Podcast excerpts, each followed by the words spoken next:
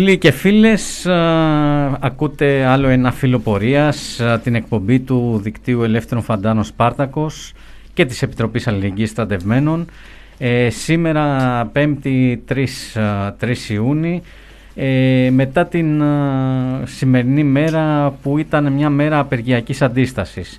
Ε, θα πούμε πολλά και ενδιαφέροντα σήμερα, κυρίως κάνοντας μια ανασκόπηση στο ε, αυτό που έχουμε εκτιμήσει το έχουμε αναφέρει και σε πάρα πολλές εκπλο- εκπομπές ε, περνάει και από το blog μας καθημερινά σχεδόν.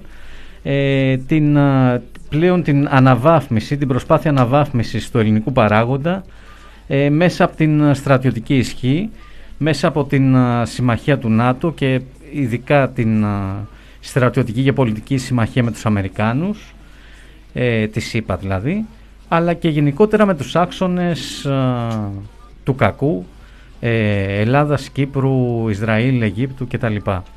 Ε, θα αναφέρουμε συγκεκριμένα γεγονότα και κυρίως γιατί εκτιμούμε ότι υπάρχει μια ποιότητα πίσω από την ποσότητα των ασκήσεων ε, και όχι μόνο, θα αναφέρουμε πολλά και σημαντικά. Όμως σήμερα πρέπει να ξεκινήσουμε με ένα σχόλιο για την ημέρα γιατί ήταν μια μέρα απεργιακής αντίστασης μετά από το ε, μίνι πραξικόπημα, την, α, το διασπαστικό πραξικόπημα που έκανε η ΓΕΣΕ όταν στην ίδια ήδη εξαγγελθήσα απεργία από ΑΔΔ, εργατικά κέντρα, πρωτοβάθμια σωματεία και από τις δυνάμεις του ΠΑΜΕ και ειδικά τα σωματεία που ελέγχει για την σημερινή μέρα, 3 έκτου, ε, με μια ξαφνική απόφαση τρικλοποδιά μετέφερε την δικιά της απόφαση για απεργία που ε, ό, όλος στοιχείως όλες τις μέρες που είναι πολλές μ, στην ουσία η ιστορία του νομοσχεδίου του αντεργατικού συζητείται για πάνω από ένα μήνα. Ε, τελικά η απόφαση της τελευταίας στιγμή ήταν για απεργία στις 10 του μήνα που ε, οδήγησε μια σειρά δυνάμεις να καταπιούν την απόφασή τους ε, και στην ΑΔΔ ε, και σε, και σε ε, επίπεδο ε, σωματείων και εργατικών αγωνιστικών συλλογικότητων ε, με τη σημερινή ημέρα να μένει τελικά σαν μια μέρα αγωνιστικής απεργιακής αντίστασης ε, κάποιων λίγων σωματείων ε, με, ε, με τη, στην κορυφή τους να είναι η, το σωματείο της ΠΕΝΕΝ των αυτών με την απεργία τους στο λιμάνι που δημιούργησε σοβαρό πολιτικό γεγονός και άνοιξε τη συζήτηση και για το ίδιο το αντεργατικό νομοσχέδιο με αγωνιστικό τρόπο.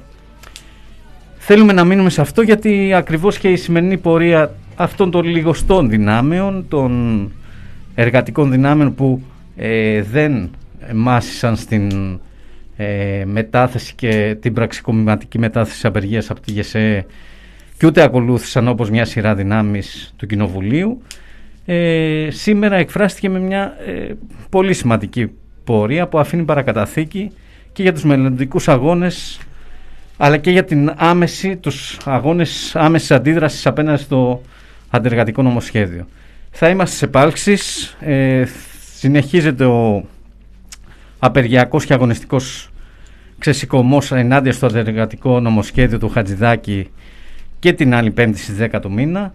Ε, θα έχουμε την ευκαιρία να τα πούμε στην, αναλυτικά και στην εκπομπή της, της Τρίτης πριν την ε, Τρίτης 8 του μήνα την επόμενη εβδομάδα πριν την απεργία της ε, 16ου ε, και ε, νομίζω ότι μετά από αυτό το σχόλιο θα ξεκινήσουμε με τα, ε, με τα πιο δικά μας, στα πιο δικά μας παιδεία του στρατού και του πολέμου.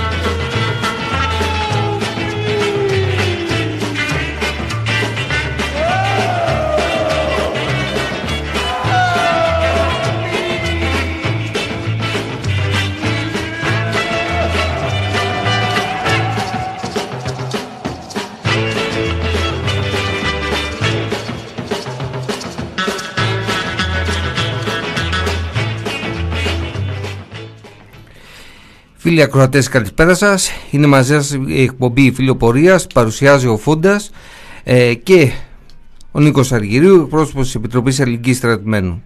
Ο Φούντας στην εισαγωγή της εκπομπής ουσιαστικά έθεσε ένα πάρα πολύ σοβαρό ζήτημα. Το κορυφαίο ε, ζήτημα που απασχολεί τον κόσμο της εργασίας και της νεολαίας. Ε, το ζήτημα της ε, ανατροπής των εργασιακών σχέσεων και την προσπάθεια της κυβέρνησης να, εξαφ... να εξαφανίσει κάθε εργατική αντίσταση, κάθε ε, αμφισβήτηση. Ε, ο Φούντας τόνισε την, ε, το τι έγινε σήμερα. Ε, Ήταν περιορισμένα τα σωματεία τα οποία ακολούθησαν το, γόνα, ε, το δρόμο του αγώνα όμως πρέπει να τονίσουμε ότι δεν ήταν περιορισμένη ε, η πίεση που ασκήθηκε ε, η προπαγάνδα, η αντεπίθεση της κυβέρνησης, της εργοδοσίας και το μέσο μαζικής ενημέρωσης. από το πρωί παίζεται το ζήτημα της ταλαιπωρίας του επιβατικού κοινού, των εργαζόμενων... Το, το οποίο είναι 100% ευθύνη της εργοδοσίας και των πλειοκτητών καθότι διακινούσαν όλοι, όλο το προηγούμενο διάστημα, όλες τις προηγούμενες μέρες και εξέδιδαν εισιτήρια κανονικά αλλά και διακινούσαν, διαλαλούσαν ότι όλα είναι κανονικά, δεν ενημερώνουν για καμία απεργία, καμία ταλαιπωρία με αποτέλεσμα να προφανώς, όχι κατά λάθος, αλλά απόλυτα συνειδητό, να ενεργοποιήσει τον κοινωνικό αυτοματισμό. Αυτός ήταν ο σκοπός του. Ακριβώς. Και σε αυτό το σημείο έπαιζαν ε, από το πρωί τηλεοράσεις, κρατικά και ιδιωτικά κανάλια, ε, τα δημοτικά ραδιόφωνα ε, και όλος ο συμβερτός, όλοι οι δημοσιογράφοι οι οποίοι έχουν εξεχθεί να μας πείσουν το πόσο καλό είναι ε, να δουλεύουμε με περιορίες χωρίς να πληρωνόμαστε, να δουλεύουμε όποτε κάνει κέφι στον εργοδότη και μετά να μας πετάει στην άκρη, ε, να παίρνουμε ψίχουλα ενώ ταυτόχρονα ακριβένουν τα πάντα, ιδιωτικοποιούνται τα πάντα. Είναι χαρακτηριστικό το τι γίνεται στα νοσοκομεία με προσπάθεια της κυβέρνησης ε, να ανοίξει την πόρτα της ιδιωτικοποίησης ε, ή το τι συμβαίνει ε, στον τομέα της ενέργειας με τις ε, κινήσεις που προωθούνται όπου ξεπουλούνται ε, τα πάντα, καίγονται τα πάντα για να ανοίξει ο δρόμος της ε, ανεμογεννήδειας και της πράσινης ανάπτυξης. Βέβαια, ποια πράσινη ανάπτυξη θα έρθει πάνω στα καμένα είναι ένα θέμα το οποίο δεν νομίζω ότι θα μας απαντήσουν οι πολυεθνικές της ενέργειας και οι κυβερνήσεις. Άρα το πρώτο θέμα το οποίο εντοπίσαμε και περιέγραψε ο Φούντας ε, με τη δίουσα αγωνία ε, και εμπεριστατωμένα είναι το θέμα της αντεργατικής επίθεσης. Ε, το δεύτερο θέμα το οποίο ε, είχαμε εντοπίσει στην προηγούμενη εκπομπή μας είναι η είσοδος πανεπιστημιακής ε, αστυνομίας όπως την περιέγραψε η κυβέρνηση η οποία θα αποτελείται και από στρατιωτικούς και από τις πιο δυναμικές τα δυναμικά κομμάτια του στρατού της ειδικές δυνάμεις. Εδώ ε, πλέον περιγράφεται ε, ένα κράτος ε, άμυνας ασφάλειας, μια νέα ε, αστυνοκρατία η οποία προσπαθεί και στο όνομα της αντιμετώπισης της εγκληματικότητας να δέσει με σιδερένια δεσμά τον λαό μας και την νεολαία. Το τρίτο σκέλος είναι η πολεμοκαπηλεία. Μια πολεμοκαπηλεία και πολεμική προετοιμασία η οποία συναντά ε, πολύ ποιοτικά και ποσοτικά χαρακτηριστικά και ε, επιτρέψτε μας ε, να αρχίσουμε τη βόλτα μας και να ασχολήσουμε με αυτό το θέμα ε, από τον Περσικό κόλπο. Ε, θα είδατε την συζήτηση η οποία έχει σηκωθεί σε διεθνές επίπεδο για τις εξελίξεις του Ισραήλ. Ε, όλοι χαίρονται που ο φασίστας ε, Νετανιάχου φεύγει αλλά ε, ένα τσούρμο ακροδεξιών έρχεται να τον ε, διαδεχτεί. Είναι αυτοί οι ειρηνόφιλοι, είναι αυτοί που θα σταματήσουν ε, τον πόλεμο, είναι αυτοί που θα φέρουν τη συνεννόηση με την Παλαιστίνη; Πολλά τα ερωτηματικά, και η προσωπική μας άποψη είναι ότι θα ακολουθήσουν την ίδια πολιτική. αν αυτό σας προκαλέσει ε, τις όποιες σκέψεις, όποιες αντιδράσεις, νομίζω ότι τα γεγονότα, τα χθεσινά γεγονότα του Περσικό κόλπο βρωμάνε πόλεμο. Ε, βρωμάνε ακήρυκτο πόλεμο. Δύο πάρα πολύ σημαντικά γεγονότα σημειώθηκαν ενάντια στο Ιράν.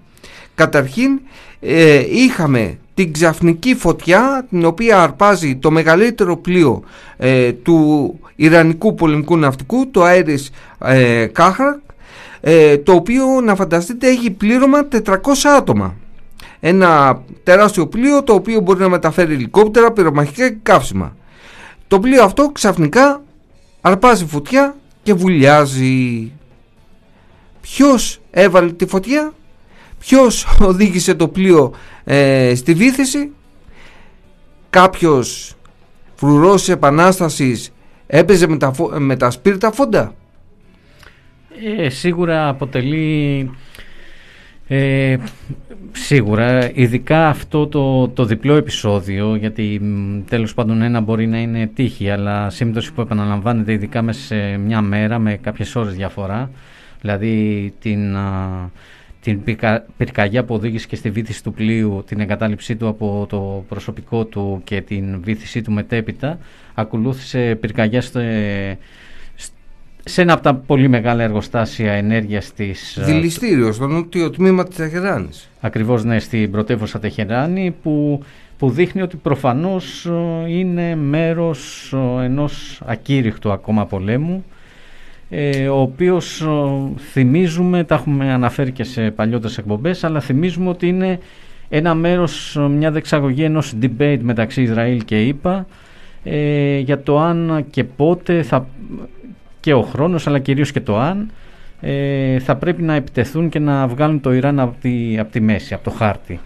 Ε, σε αυτό το debate προφανώς βάζουμε και αυτά τα, τα χθεσινά γεγονότα, ε, τα χθεσινά χτυπήματα ή τέλος πάντων τις χθεσινές δολιοφθορές για να μείνουμε στο χαρακτήρα που έχουμε μέχρι τώρα ε, που προφανώς δείχνουν ότι ε, υπάρχει μια, μια ανησυχία για, την, για το Ιράν που παραμένει ενώ ένα, παραμένει ένα ανοιχτό μέτωπο και μια ανησυχία για το, αυτό ακριβώς το, το ζήτημα για το αν θα αποτελέσει ανοιχτό στόχο των υπερελιστών της συμμαχίας ΙΠΑ-Ισραήλ ε, ή θα, θα μείνει ας πούμε, σε αυτόν τον υπόγειο ακήρυχτο πόλεμο όπως είπαμε.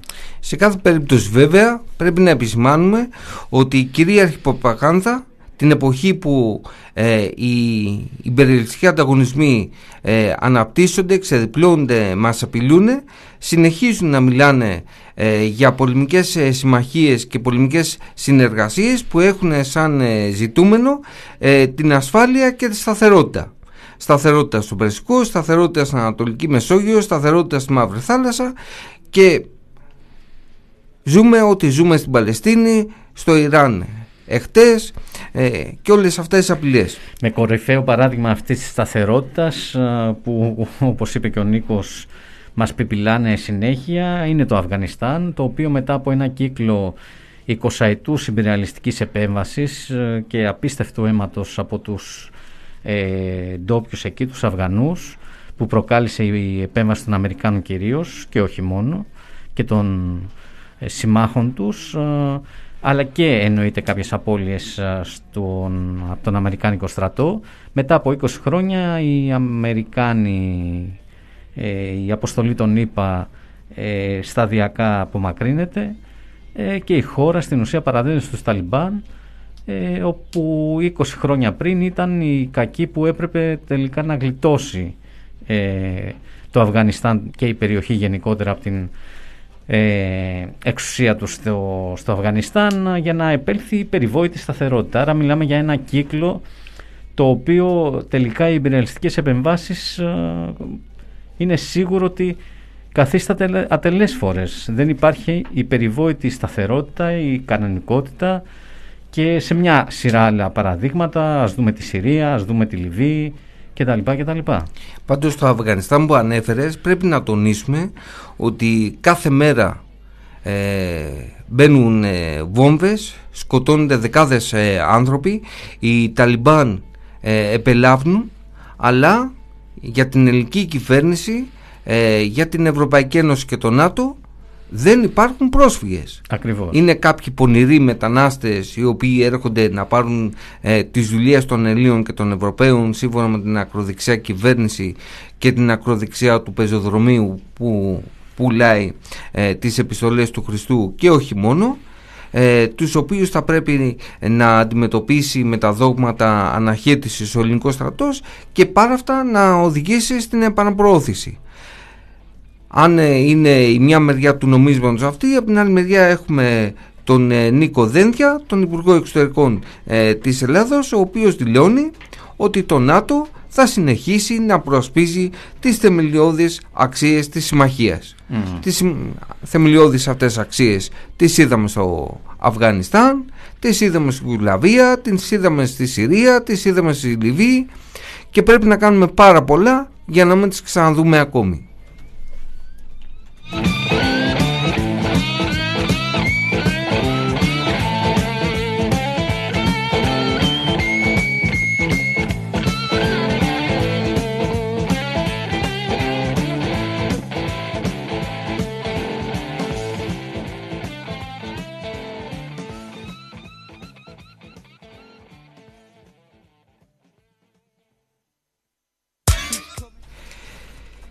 Είπαμε και προηγουμένως ε, φίλοι ακροατές ότι χτες είχαμε πάρα πολύ σημαντικά γεγονότα ε, στον Περσικό κόλπο με τη βήθηση του τεράστιου πλοίου του Ιράν και την σχεδόν ε, ταυτόχρονη χρονικά ε, ανατείναξη ενός από τα μεγαλύτερα δηληστήρια ε, στο νότιο τμήμα της ε, Τεχεράνης.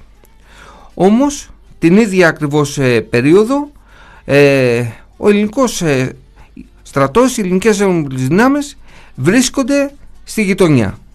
Βρίσκονται στη Σαουδική Αραβία. Εκεί υπήρχε ο αρχηγός των ενόπλων δυνάμεων ο Φλόρος για να ανταποδώσει ε, την επίσκεψη του ε, συναδέλφου του η οποία έγινε πρόσφατα στην Ελλάδα αλλά δεν πήγε μόνος του. Ε, πήρε μαζί του και τέσσερα ελληνικά F-16 ε, για να πάνε να κάνουν άσκηση στην έρημο. Βέβαια τώρα θα αναρωτηθεί κάποιος κακόψυχος, ε, κάποιος πονηρός. Τι δουλειά έχουν τα F-16, τα ελληνικά F-16 στην έρημο; Εκπαιδεύονται για την άμυνα. Εκπαιδεύονται για την προάσπιση της εδαφικής ακαιρεότητας. Ε, για την υπεράσπιση των κυριαρχικών δικαιωμάτων. Ερωτήματα τα οποία τίθεται στο καθένα αν παρακολουθήσει όλα αυτά που μας πλασάρουν το προηγούμενο το βράδυ με την τηλεόραση με την επιθετικότητα του Ερντογάν ο οποίος έρχεται να μας πάρει τα νησιά να μας πάρει το Αιγαίο μας να μας πάρει την ανατολική μας ε, Μεσόγειο όμως τα ελληνικά F-16 εκπαιδεύονται στην έρημο τι στο καλό κάνουν αυτοί κάτω; Νομίζω ότι υπάρχουν ε, συγκεκριμένα ερωτήματα και συγκεκριμένες απαντήσεις ε, σε αυτά τα ερωτήματα. Καταρχήν το πρώτο το οποίο πρέπει να δεις είναι ότι η ελληνική πολεμική αεροπορία εκπαιδεύεται στην έρημο συστηματικά ε, είτε μαζί με το Ισραήλ είτε μαζί με τη Σαουδική Αραβία την Ιορδανία έτσι ώστε να αποκτήσει εμπειρία για να δράσει σε αποστολές εκτός συνόρων. Άρα δεν δρά αμυντικά, δρά επιθετικά και μια δράση την οποία την ξεδιπλώνει είτε στο πλαίσιο διεθνών αποστολών βασικά του ΝΑΤΟ είτε σε ένα εθνικό πλαίσιο.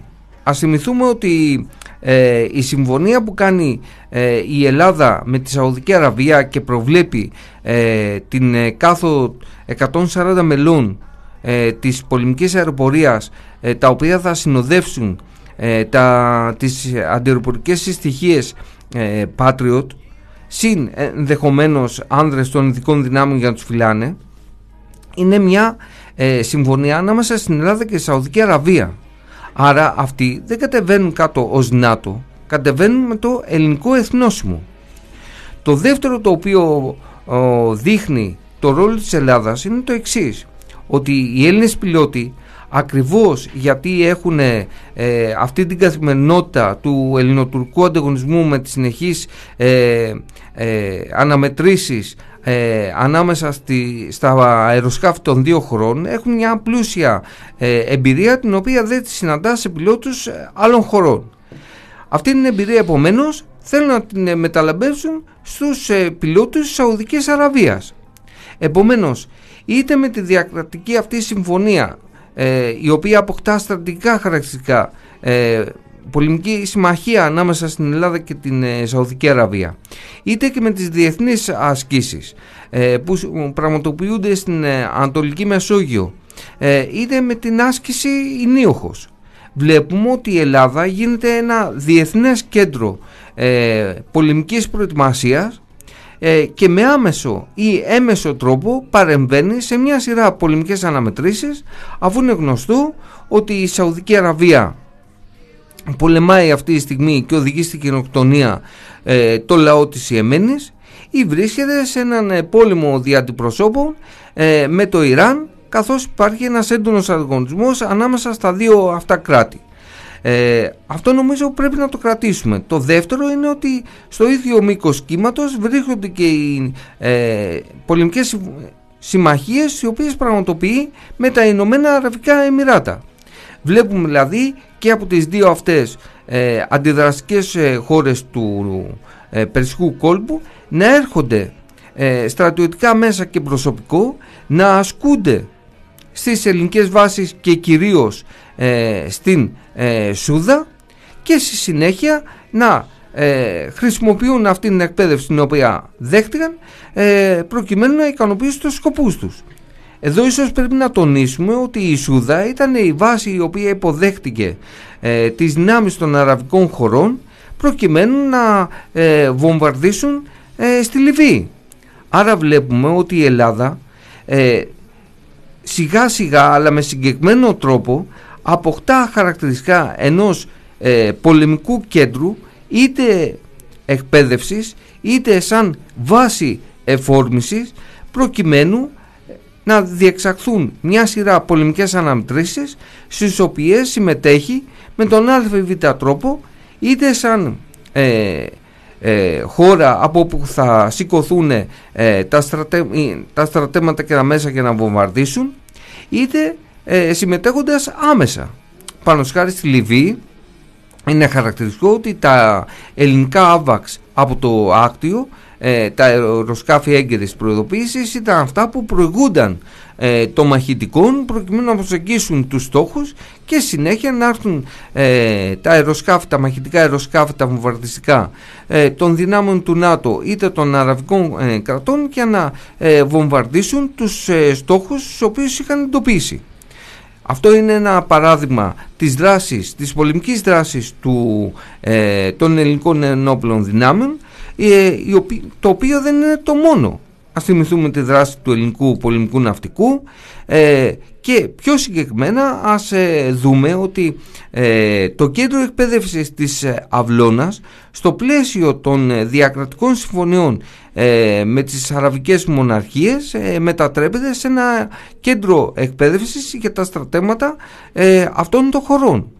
Άρα μιλάμε για μεγάλη αναβάθμιση, αναβάθμιση του πολεμικού ε, ρόλου και φυσικά όλα αυτά θα μπουν όπως προείπαμε με το Φόντα ε, κάτω από την ομπρέλα της διασφάλισης της ε, ε, ασφάλειας και της σταθερότητας είτε στην περιοχή των Βαλκανίων, της Ανατολικής Μεσογείου και του Περσικού κόλπου.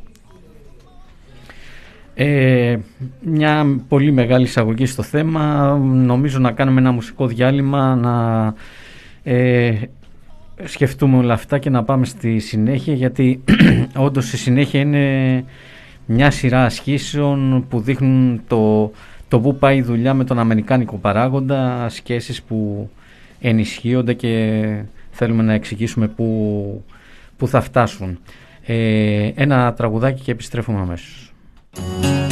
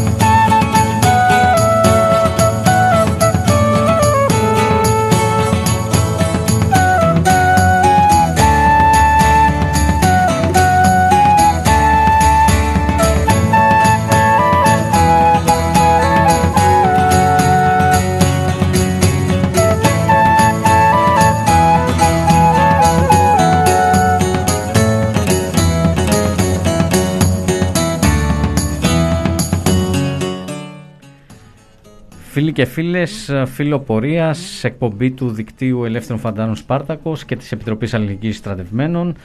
Ε, πάντα σταθερά κάθε Τρίτη και Πέμπτη 6 με 7 στη φιλόξενη ιντερνετική συχνότητα του thepressproject.gr στο ραδιόφωνο εδώ.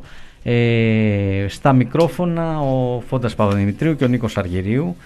Ε, βάλαμε κάτω τις α, πρόσφατες εξελίξεις α, στη Μέση Ανατολή και την περιοχή και το ρόλο που πλέον είναι ξεδιπλώνει με πολύ φανερά ε, δείγματα που πάνε να παίξει η Ελλάδα ε, με την κυρίως αξιολογούμε τη, τη συμφωνία και το τι γίνεται με τη Σαουδική Αραβία που πλέον μιλάμε για μια διμερή διακρατική συμφωνία μεταξύ Ελλάδας και Σαουδικής Αραβίας και όχι μια συμμετοχή της Ελλάδας με μέσω κάποια συμμαχία του ΝΑΤΟ κτλ. κτλ.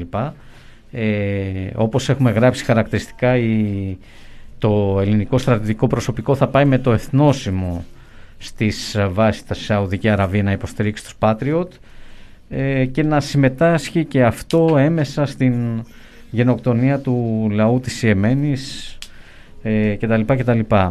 Αυτό έρχεται και σε μια συνέχεια μια ε, πολιτική συμπίκνωση που ε, θέλουν να κάνουν μετά από μια σειρά χρόνων ε, γύρω από τις σχέσεις ε, Ελλάδα-ΣΥΠΑ και λέγοντας μια σειρά χρόνων θα θυμάστε ατάκες θέλουμε να τις θυμίσουμε ε, και από την εδώ πλευρά, από τους Έλληνες επίσημους αλλά και από τους Αμερικάνους υπουργούς και πολιτικό προσωπικό ότι οι ελληνοαμερικάνικες σχέσεις είναι στο καλύτερο σημείο τους που υπόθηκε κατά τη διάρκεια της διακυβέρνησης ΣΥΡΙΖΑ ΑΝΕΛ ε, ακόμα ε, νομίζω είναι άξια να τα θυμίσουμε. Ακόμα και με, όταν κυβερνούσε ο διαβολικά καλός Τραμπ ε, οι ελληνοαμερικάνικες σχέσεις είχαν φτάσει σε ένα απόγειο. Ε, δηλαδή λειτουργήσε πάνω στο, ε, στις βάσεις που είχε βάλει η κυβέρνηση Σαμαρά. Ε, λειτουργήσε σε αυτές τις βάσεις και ε, πραγματικά απογείωσε την, ε, τις ελληνοαμερικανικές σχέσεις ε, προσπαθώντας και η κυβέρνηση ΣΥΡΙΖΑ να αναβαθμίσει την στρατηγική σημασία της, ε, της Ελλάδας μέσα της, μέσα της ε, στρατιωτικής ισχύω και της ε, συμμαχίας εννοείται με τον Αμερικανικό παράγοντα.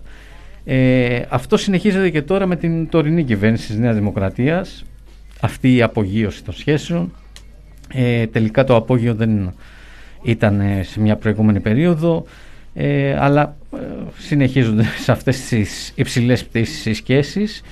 Ε, και εν ώψη της πενταετούς συμφωνίας αμυντικής συνεργασίας δηλαδή μια αμυντική συνεργασία μεταξύ Ελλάδας είπα που υπογραφόταν κάθε χρόνο και ήταν κάθε χρόνο ε, θέμα ας πούμε συζήτησης και συμφωνίας πλέον είναι τόσο δεμένες οι σχέσεις ε, και τόσο ε, δεδομένα το τι θέλει ο ένας από τον άλλο που πλέον θα πάει σε επίπεδο πενταετίας ε, και σε αυτό ακριβώς επειδή θα είναι και πολύ μεγαλύτερο το διάστημα και οι συζητήσεις φτάνουν σε πολύ μεγαλύτερο επίπεδο. Ίσως έχετε διαβάσει και στο blog μας, τα, τα αναφέρουμε όμως, είναι πολύ χαρακτηριστικά, ότι η συζήτηση αυτή τη στιγμή ε, μιλά για 20 σημεία που έχουν θέσει οι ελληνικές αρχές υπόψη των ΗΠΑ για να γίνουν ε, αμερικανικές και νατοικές βάσεις. Ε, δηλαδή πέρα από, τη σταθερή από τα σταθερά πατήματα και τη σημασία που έχουν η Σούδα για παράδειγμα η, ανέφερε και πριν ο Νίκος πολλά πράγματα. Ε, το Στεφανοβίκιο, η Λάρισα, το Νατοϊκό Στρατηγείο, δηλαδή πλέον η Αλεξανδρούπολη με το λιμάνι της και όχι μόνο. Ε, φαίνεται ότι ε, θα γίνει το επόμενο διάστημα αναβάθμιση στην, στην Αδραβίδα, στην 117 πτέρυγα μάχης που έτσι κι αλλιώς υπήρχαν επίσης πατήματα τα, το προηγούμενο χρόνο με την άσκηση Νίοχος ε, μέσα στο, στο μυαλό τους φαίνεται ότι είναι και ισχύρος ε, για σχεδόν ταυτόχρονη ε, αεροπορική και ναυτική ε, βάση, κυρίως, κυρίως αεροπορική και σε σχέση ας πούμε με το ότι εκεί Ε, είναι ε, μια σχετικά εύκολα προσβάσιμη βάση για την α, Βόρειο Ελλάδα. Ε, αλλά επίσης και στο καστέλι της Κρήτης ε, φαίνεται ότι ε, θα, θα υπάρχει εκεί ε, αναβάθμιση της βάσης. Ε, εννοείται δεν εξαιρείται η Θράκη και σαν συνέχεια κυρίως όλων των προηγούμενων ασκήσεων. Τελευταία θυμίζουμε το, στην άσκηση, στο πλαίσιο της άσκησης Defender Europe 21 πέρασαν από την Αλεξανδρούπολη και γίναν και ε, παραρτήματα, τμήματα ας πούμε, της κεντρικής άσκησης, μια σειρά ασκήσεις και ειδικών δυνάμεων και τεθωρακισμένων κτλ. κτλ στην, ε, στη Βόρειο Ελλάδα. Ε, στην ουσία δηλαδή η πενταετής αμυντική συμφωνία, η νέα που θα υπογραφεί μεταξύ Ελλάδας-ΣΥΠΑ, ε, θα είναι ότι η Ελλάδα με έναν τρόπο, με, σκεφτείτε ότι μιλάμε για μια μικρή χώρα, ε, θα είναι πραγματικά ορμητήριο των Αμερικανικών και Ανατολικών δυνάμεων ε, σε σχέση και με την Ανατολική Μεσόγειο αλλά κυρίως και προς τον ε, κίνδυνο της, ε, που έχει βάλει το ΝΑΤΟ προς τη Ρωσία ε, θα είναι ένα πέραντο πολεμικό ορμητήριο. Άρα μιλάμε για μια χώρα στην ουσία στρατηγική βάση όταν ενδεχομένως στην επόμενη πενταετία δούμε να ξεπηδάνε πέρα από τις νατοικές και αμερικανικές βάσεις και παρουσία αυτή τη στιγμή να ξεπηδάνε άλλα σχεδόν 20 σημεία που ο στρατός των εμπειριαλιστών θα εφορμά από, από εδώ, από το έδαφος της Ελλάδας. Φούντα, σε αυτό το σημείο επέτρεψα να καταθέσουμε μια εμπειρία ε, που την είχαμε από τη δίκη στην Αλεξανδρούπολη. Ε, είδαμε με τα ίδια μας τα, μάτια το πώς ουσιαστικά το λιμάνι της Αλεξανδρούπολης έχει μετατραπεί σε μια αμερικάνικη βάση.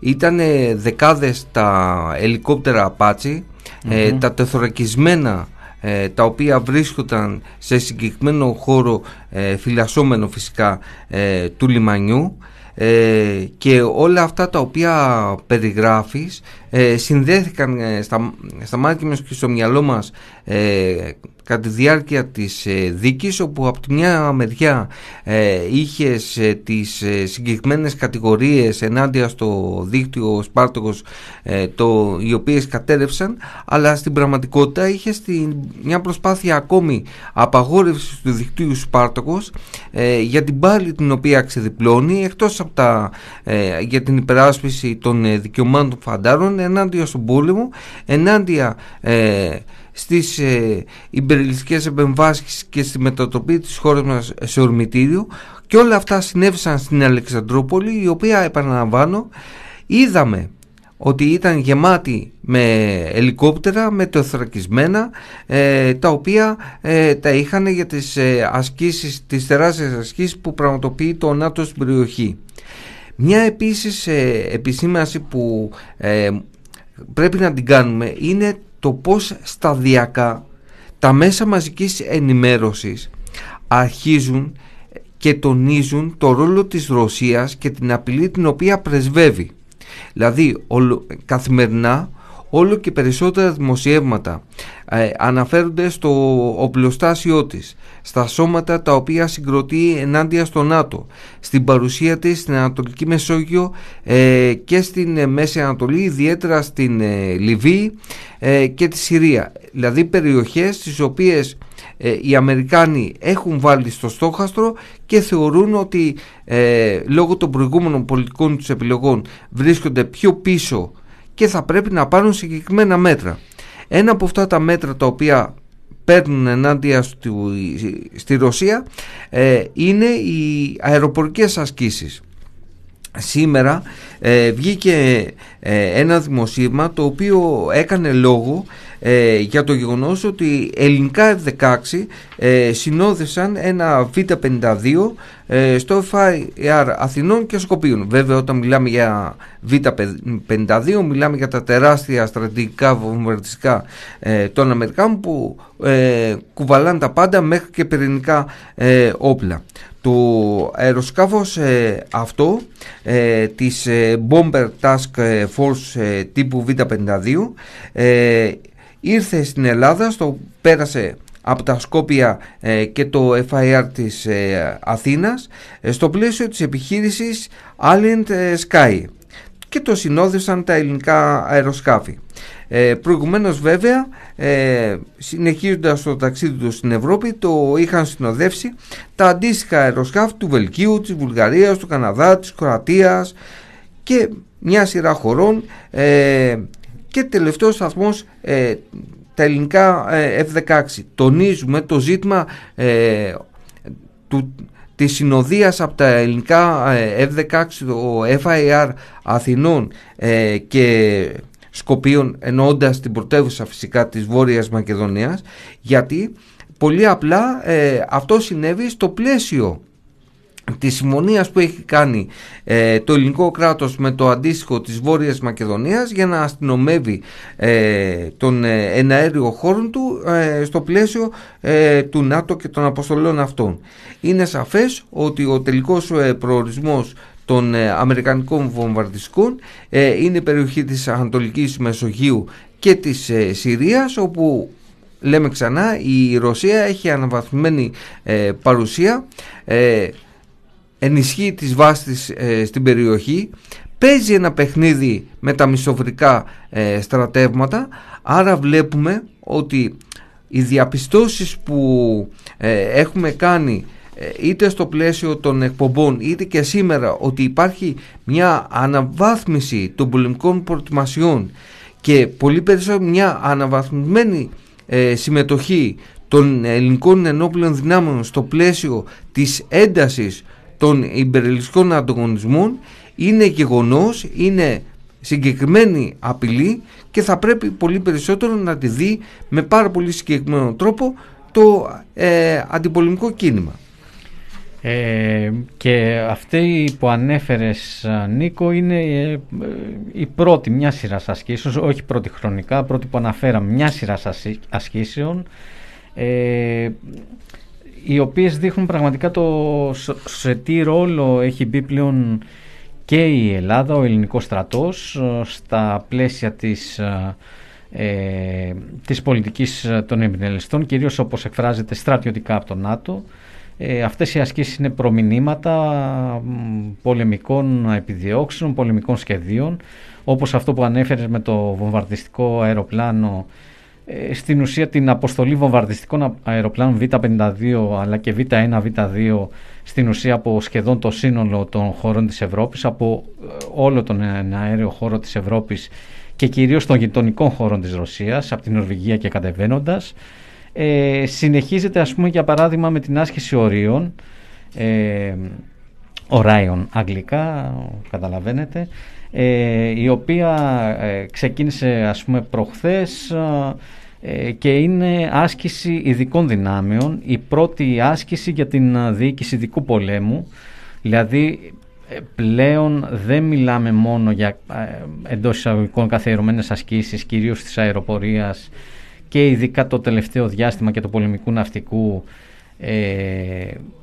στην περιοχή και κυρίως στον ελληνικό χώρο, κυρίως για τον ελληνικό στρατό, αλλά πλέον οι ασκήσεις γενικεύονται και γίνονται διακρατικές, διακλαδικές, ακόμα και στην περίπτωση των ειδικών δυνάμεων και μάλιστα με μια, ε, η, η άσκηση Οράιον έγινε με τη συμμετοχή ε, των γνωστών ΙΠΑ Ισραήλ αλλά και, ε, και των ε, αντίστοιχων μονάδων ειδικού πολέμου. Καταλαβαίνει βατραχαθρόπη ε, ο Ικάρη και τα λοιπά αλλά, αλλά επίσης πρέπει να κρατήσουμε και τμήματων της ελληνικής αστυνομίας, των ΕΚΑΜ δηλαδή, και των αντίστοιχων του λιμενικού σώματος, δηλαδή των ε, μονάδων υποβρυχίων αποστολών. Άρα Φόντα έχεις μια σύνδεση της αστυνοκρατίας και της ε, στρατικοποίησης ενός στρατού που αναλαμβάνει με, με, αναβαθμισμένο, με αναβαθμισμένο ρόλο από την άποψη της διοίκησης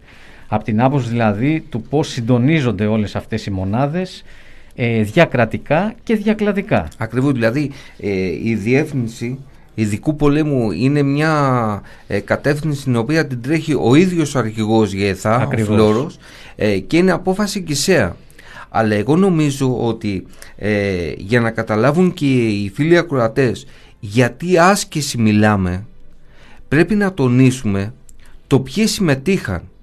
Δηλαδή ε, είναι δυνάμεις τις οποίες τις βλέπουμε σε κάτι, ε, σε κάτι ταινίες περιπέτειας ας πούμε σε κάτι αμερικανιές ε, ή ας πούμε συνδέονται με πολύ συγκεκριμένα γεγονότα αλλά είναι το αμφάκατε των ειδικών δυνάμεων δηλαδή από την Αμερική συμμετείχαν οι Navy Cells αυτοί που σκοτώσαν τον Ομπάμα, τον Ομπάμα λέω, τον ε, Μπιλάντεν. Τον Μπιλάντεν, ο Σάμα Μπιλάντεν. Ναι, η κορυφή των κορυφών ε, για τις ενόπλες δυνάμεις ας πούμε και τις ειδικές δυνάμεις των Αμερικανικών δυνάμεων και η δεκάτη Special Forces ε, Group.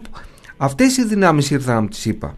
Από το Ισραήλ ήταν το τμήμα ειδικών και να θυμηθούμε ας πούμε ότι ε, αυτούς τους είχαμε δει όταν εφορμούσαν ενάντια στους πολίτες τους Τούρκους πολίτες και τους υπόλοιπους συντρόφους ε, του πλοίου Ναβί ε, Μαρμαρά ε, για να μην ε, γίνει η προσπάθεια να προσεγγίσουν την κατεχόμενη Παλαιστίνη και να σπάσουν το αποκλεισμό της Γάζας και είχαν σκοτώσει 11-12 άτομα Ακριβώς. για τέτοιους αδίστακτους τύπους δυνάμει και τόσο καλές δυνάμεις εκπαιδευμένες. Μετά, η μονάδα υποβρυχίων καταστροφών και ο λόγος ειδικών επιχειρήσεων από την Κύπρο, ταξιαρχία ειδικών επιχειρήσεων από τη Σερβία και αυτοί, αυτές οι δυνάμεις ε, περιγράφονται στην επίσημη ανακοίνωση ε, του ΓΕΘΑ το οποίο πανηγυρίζει. Μια άσκηση ε, η οποία ξεκίνησε τη Δευτέρα 31 Μαΐου και θα ολοκληρωθεί την Παρασκευή 4 Ιουνίου. Δηλαδή μια μεγάλη άσκηση με διακλαδικότητα αστυνομικών και στρατιωτικών δυνάμων διεθνή άσκηση με πολύ σημαντικούς συντελεστές. Και να παρατηρήσουμε και το εξής ότι όχι μόνο με αυτόν τον τρόπο αναβαθμίζονται επιχειρησιακά ε, οι ελληνικές ελληνικές δυνάμεις ιδιαίτερα οι ειδικές δυνάμεις αλλά παίζουν και ένα ρόλο εκπαίδευσης είτε προσέλκυση στο ΝΑΤΟ και άλλων δυνάμων δηλαδή η Ελλάδα αυτή τη στιγμή έχει αναλάβει να εκπαιδεύσει και να συγκροτήσει ε, για να συμμετέχουν ας πούμε πιο αποτελεσματικά στο ΝΑΤΟ μια σειρά ε, βαλκαν, βαλκανικές ε, χώρες και οι δυνάμεις τους.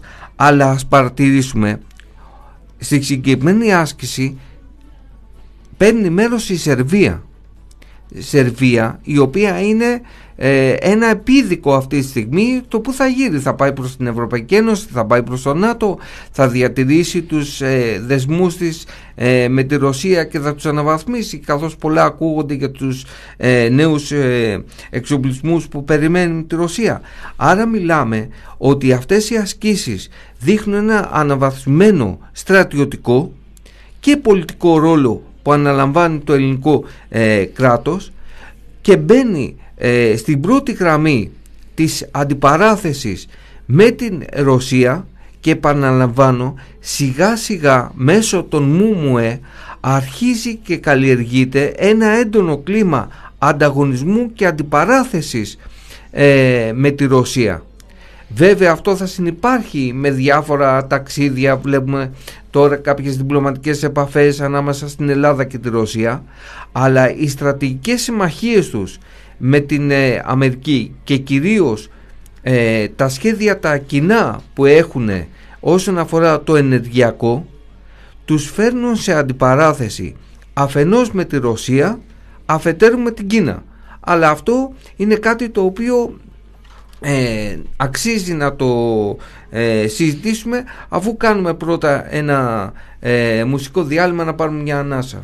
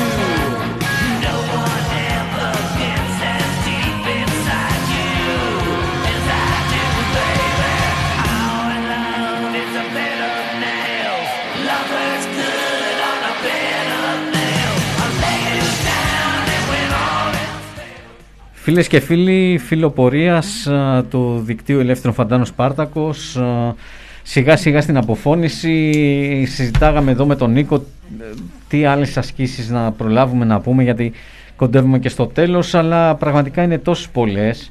Ε, αναφέρουμε ενδεικτικά χωρίς να πλατιάσουμε και λόγω της ώρας την uh, Steadfast Defender 21 ε, όπου 15 ε, χώρες ε, του, του ΝΑΤΟ με, με πλοία δημιουργούν αντιπυραυλική άμυνα ε, στη θάλασσα.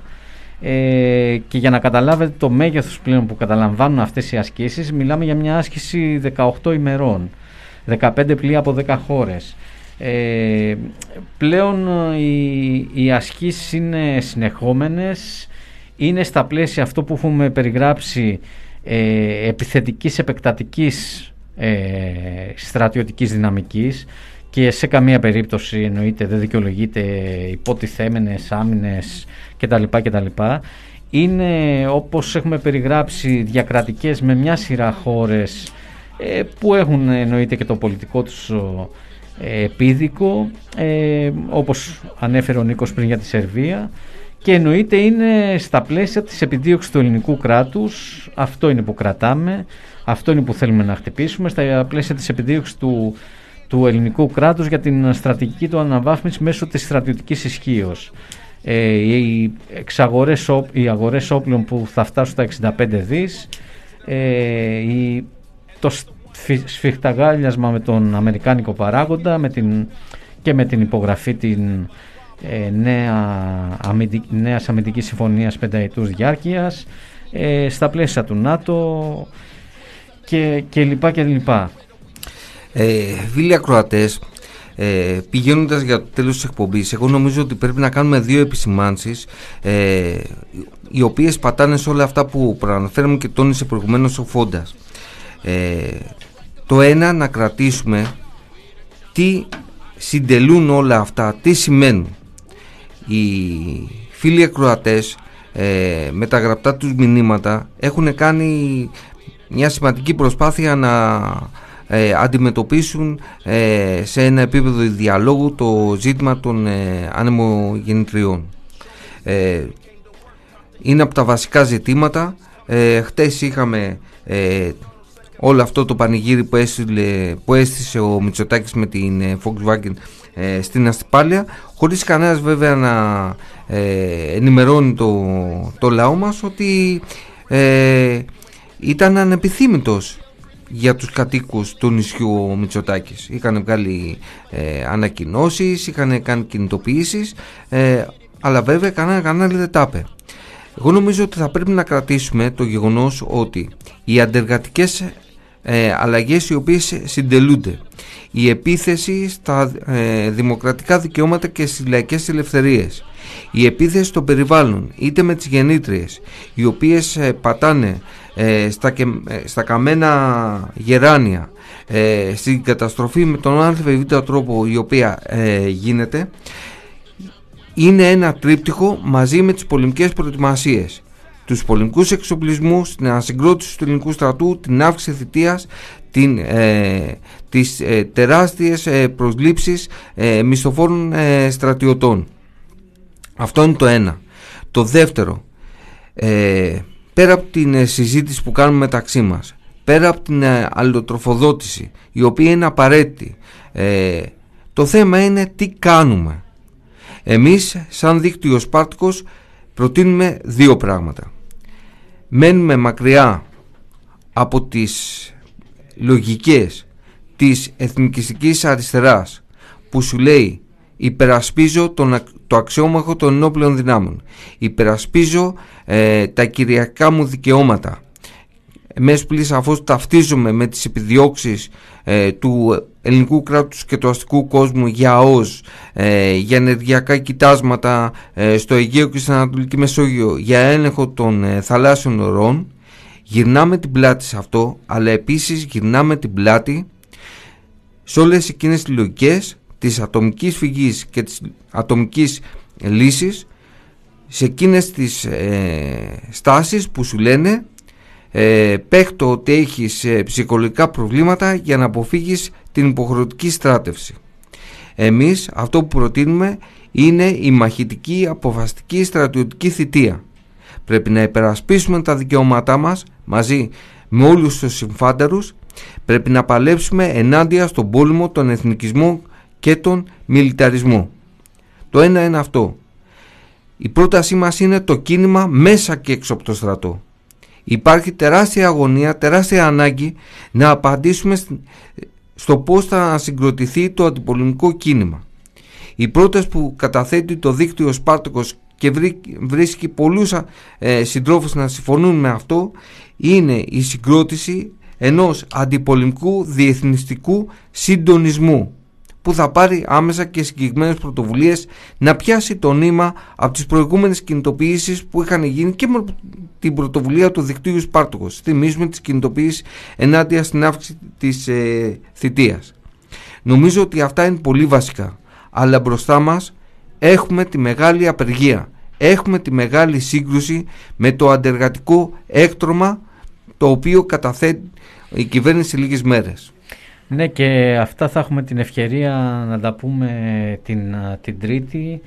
Ε, νομίζω, φαντάζομαι συμφωνούμε όλοι, αξίζει να αφιερώσουμε την εκπομπή μας όχι, όχι για λόγους ότι φεύγουμε εκτός θεματικής μας, όχι για λόγους ότι μιλάμε ε, για ένα θέμα που δεν αφορά τους φαντάρους. Εξάλλου και τα παιδιά που καλούνται για τη θητεία τους είναι ε, πολίτες με στολή. Είναι παιδιά που εννοείται ή θα έχουν σταματήσει την, την εργασία τους ή τέλος πάντων είναι στην προσπάθεια να βρουν εργασία και τους αποκόβει από αυτή την εργασιακή συνθήκη ο στρατός. Το διάστημα της, της θητείας που θυμίζουμε ότι ε, η ψήφιση του, της αύξησης έγινε για την σειρά που θα μπει τώρα ε, η πρώτη σειρά που θα κάνει το δεκάμινο. Ε, άρα μας ενδιαφέρει, μας ενδιαφέρει όλους ε, και τους μέσα και τους έξω, το κίνημα μέσα έξω από το στρατό και θα έχουμε την ευκαιρία την Τρίτη να τα, να τα πούμε πολύ αναλυτικά. Ε, για όσοι μας ακούνε, τα χαιρετίσματά μας στο, στο chat ε, του The Press Project, ε, να είστε όλοι καλά, καλή δύναμη και καλό κουράγιο. Καλό βράδυ σε όλα τα παιδιά.